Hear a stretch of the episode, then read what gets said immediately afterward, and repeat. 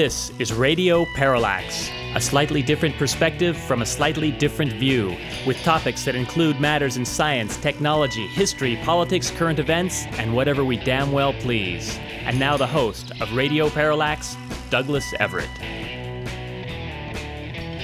Welcome to the program. Today's one of those shows where we're going to be looking backwards and forwards, and then backwards and forwards because a bunch of stuff has happened of late that we want to talk about, but a bunch of cool stuff is coming up in the future that we also want to talk about. So today will we be unstuck in time, like Billy Pilgrim and Kurt Vonnegut's Slaughterhouse Five.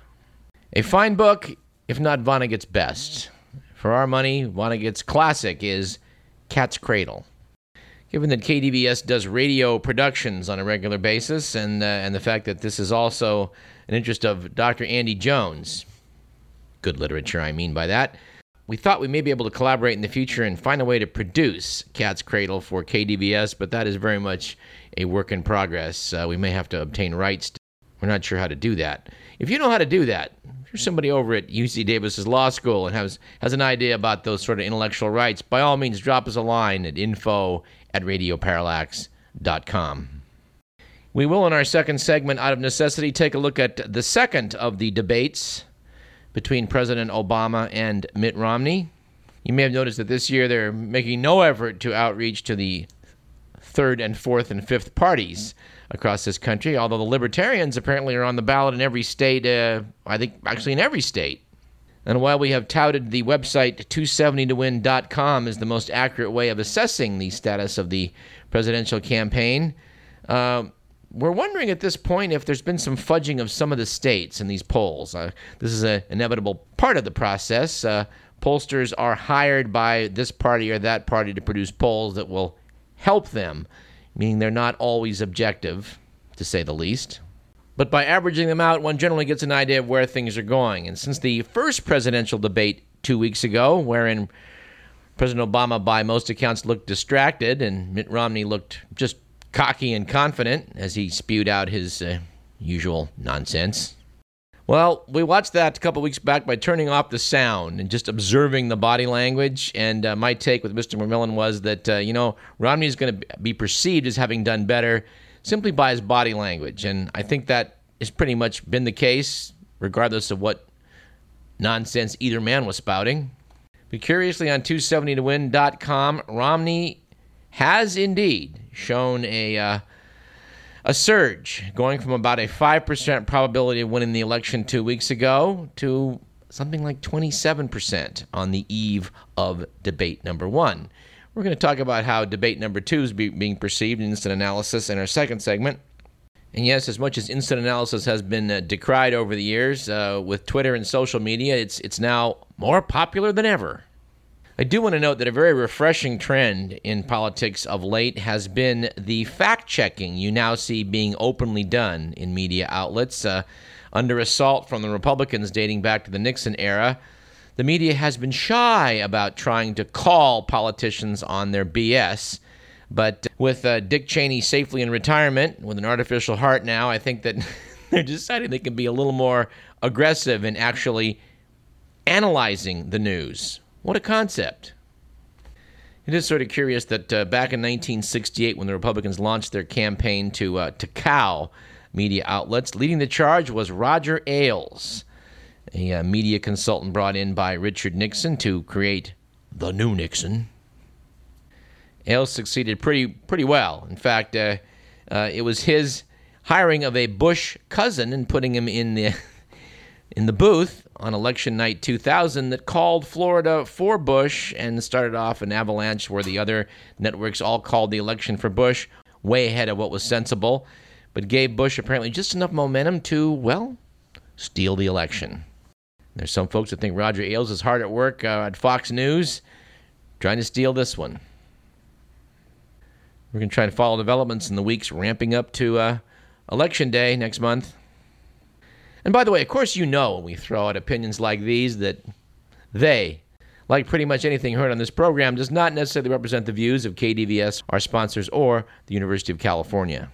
But uh, but doggone it, studies show that we're right almost almost every time. All right, let's start the program as we like to do with On This Date in History. And yes, we'll talk about Felix Baumgartner before the segment is out, too. But our date in question is the 18th of October. It was on October 18th in the year 816 that Pope Stephen IV crowned Louis I, the son and successor of Charlemagne, Holy Roman Emperor, thereby solidifying the ties between the papacy and secular power in Europe. Of course, we would note that ever since uh, the Sumerians sat down to, to found civilization 10,000 years ago, religion and centers of power have always kind of gravitated to one another. And speaking of religion and power, it was on October 18th in 1469 that Ferdinand of Aragon married Isabella of Castile, thus beginning a cooperative reign that would unite the nation and make it a dominant world power. Ferdinand and Isabella were militant Christians and spent their first years trying to root out the last remnants of Islam from southern Spain, which they succeeded in doing. Of course, Spain then became a world power because they threw the dice on Chris Columbus and came up with a seven. And again, speaking of religion and power, it was October 18th in 1685 that Louis XIV rescinded the Edict of Nantes, which deprived French Protestants of all civil rights. All right, this is an interesting day in history. On October 18th, in 1854, in the Ostend Manifesto, three U.S. diplomats urged Secretary of State William Marcy to seize Cuba from Spain. Their motive? To expand American slave territory and prevent a slave uprising like the one in Haiti. Speaking of the Caribbean, on October 18th, in 1898, one year after Spain granted Puerto Rico self rule, American troops took control of the Caribbean nation. U.S. forces invaded Puerto Rico near the end of the Spanish American War and took it with almost no resistance. Puerto Rico has been U.S. territory ever since. In fact, Puerto Rico has the distinction, I believe, of being the only territory ever to be offered statehood twice and turn it down not once, but twice. Having been to Puerto Rico, this correspondent, I'd like it to be known, is in favor of the Puerto Rican independence movement. The sooner Puerto Rico can be restored to being a sovereign nation, as it was before the U.S. invasion in 1898, the better. And although it's not very important, we can't resist this item on, October 18th, 1922. Robin Hood, starring American actor Douglas Fairbanks, opened at Grauman's Egyptian Theater in Hollywood. It turns out Doug Fairbanks was not much of an archer. As a publicity stunt, he loosed arrows from a New York hotel and accidentally shot a man through an open window. And on this date in 1989, having disbanded the Communist Party and torn down the barbed wire separating Hungary from Austria, the Hungarian government amended its constitution to allow a multi party political system and free elections. And finally, on October 18th, in 1989, NASA launched the U.S. space probe Galileo on its spectacularly successful journey to Jupiter. It would have been even more successful had not the main antenna jammed while they were trying to unfurl it. JPL engineers were apparently able to uh, re engineer a workaround, which involved a small tape recorder on board the spacecraft and which enabled it to record data for later transmission and thus uh, send most of the pictures it was intended to. Galileo happened to be traveling to Jupiter when comet Shoemaker Levy was calculated to be on a collision course with the gas giant. And of course, the photographs taken by Galileo supplemented those from observatories here on Earth very nicely. Just another reason why we're big fans of NASA here at Radio Parallax. Our quote of the day comes from Alfred Nobel, who said, I intend to leave after my death a large fund for the promotion of the peace idea, but I am skeptical as to its results. It does appear that Nobel's skepticism uh, was earned in the wake of the Nobel Committee awarding the Peace Prize to Barack Obama upon taking office, apparently because he wasn't George W. Bush. This is the guy that plans to end the war in Afghanistan at the end of 2014 a war that is already, by a wide margin, the longest lasting war in American history. All right, on a lighter note, our jokes of the day come from David Letterman, or his writers anyway. Said Dave recently, here's what's great about America. You can now buy waffle flavored vodka. You see, good things are happening under Obama. And I believe on the same show, Dave added, as a bonus for his audience and us, Dr. Phil had his car stolen. He bought the car with money he earned exploiting kooks and crackpots on TV. All right, our stats of the day are as follows. Stat number one The U.S. has wasted up to $60 billion in payments to contractors who aided war efforts in Iraq and Afghanistan. That's what an independent commission found. Now, that is one out of every, every $4 spent on war zone contractors in the past decade. That comes from the Wall Street Journal. We're pretty sure that's conservative. Stat number two according to the Washington Post, Americans aged 60 or over still owe $36 billion on student loans. That's according to new research. Apparently, some older Americans are still paying off their original loans, where others took on new debt after returning to school, and many have co signed for loans with their children or grandchildren. $36 billion is a lot of money, but when you think about it, uh, Bush and Cheney were spending that uh, for the war in Iraq every 12 weeks or less if you calculate it out at 3 billion a week. But of course, it's hard to calculate what we spend on these wars because they're not part of the Pentagon budget. Thanks to accounting chicanery that keeps the public less upset about it than they might otherwise be.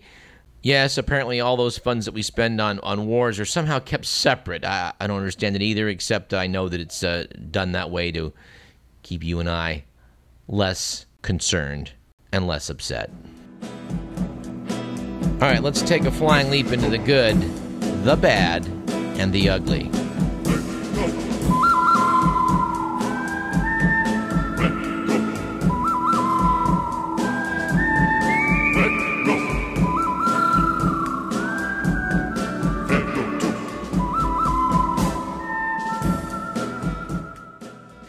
All right, according to The Week magazine, it was a good week last week for putting that degree to use after Jamie Fox, a 22 year old from Great Britain with a degree in music, was given a job as a human scarecrow on a farm. Yes, apparently Fox will put his degree in music to use at $400 a week, scaring off partridges by playing an accordion, ukulele, and cowbell. What was that quote we had on the show a couple weeks back, Mr. McMillan? I'm not sure we used it, though. Uh, but it came from Tom Waits, and it was that a gentleman is someone who can play the accordion but won't. As for the ukulele, or more properly, ukulele, we kind of like that one. But at any rate, we do hope that the market will open up here in America for more human scarecrows. I'd unravel every riddle for any in All right, it was a bad week last week for coping with rejection in the wake of Gerald and Lily Chow of Hong Kong suing Mark Zimny, a college admissions consultant and former Harvard professor, when their two sons didn't get into an Ivy League university. The Chows say they gave Zimny more than $2 million to get their kids into elite schools by any means necessary. We'll see if we can't bag on some so called elite colleges a little bit later on today's show, or, or soon. But to, to round out our three customary items, we would note that it was an ugly, actually a truly ugly week last week for eating contests. We've been pretty clear on this program that we think eating contests, pretty much of every stripe, probably ought to be banned. Well, this item may help in its own small way. According to the week, the winner of a bug eating contest died in the midst of his victory celebration last week after downing dozens of live three to four inch cockroaches on top of worms and crickets. Apparently, Edward Archibald of West Palm Beach, Florida, became ill shortly after the contest ended and collapsed, according to the Broward County Sheriff's Office.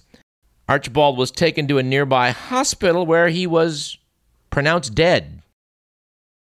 Archibald had defeated 30 other contestants to win the grand prize, which was a pet python. Yes, down in Florida, where loose Burmese pythons are causing a major environmental catastrophe. This just this just rounds out this story. They apparently do not know down in Florida. Uh, they're awaiting the results of an autopsy to determine what it is killed Archibald.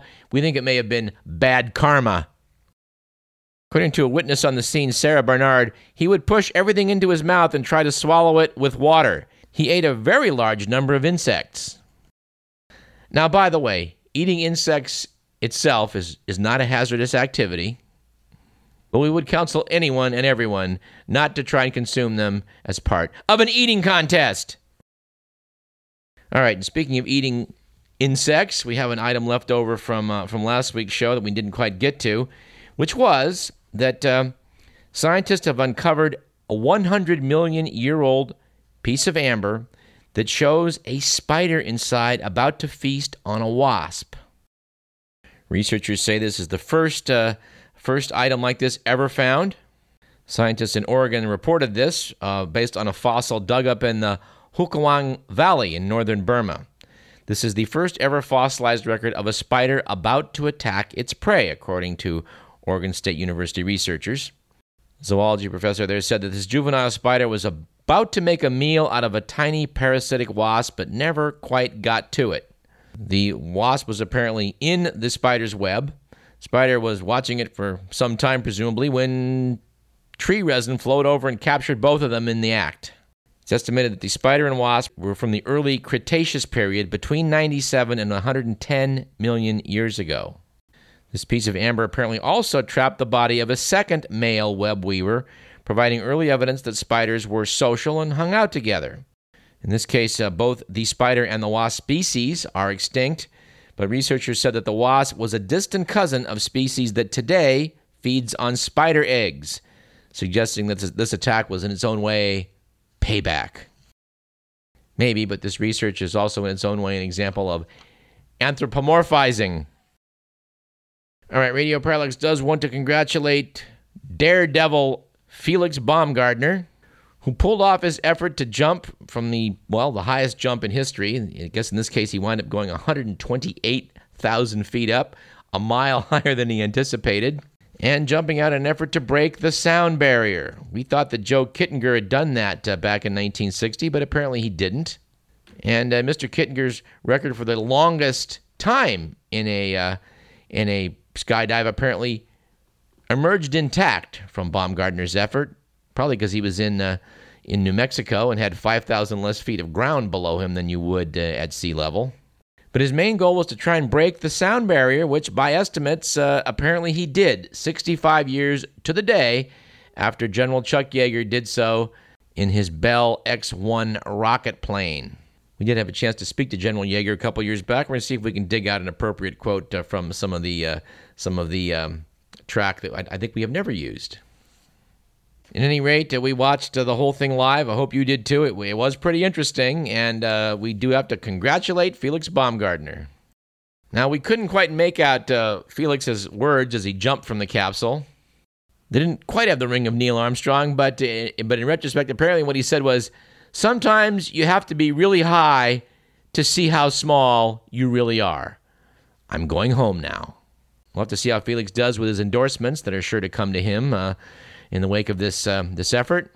But uh, we have noticed here on Radio Parallax that uh, Austrians involved in some fringe sporty type activities sometimes do pretty well in California. They may even get elected governor.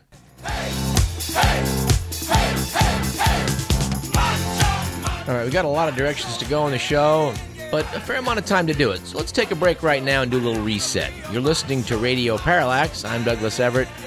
Stay tuned for more fun. We'll start by talking about the debates, I think, in our second segment. Macho, macho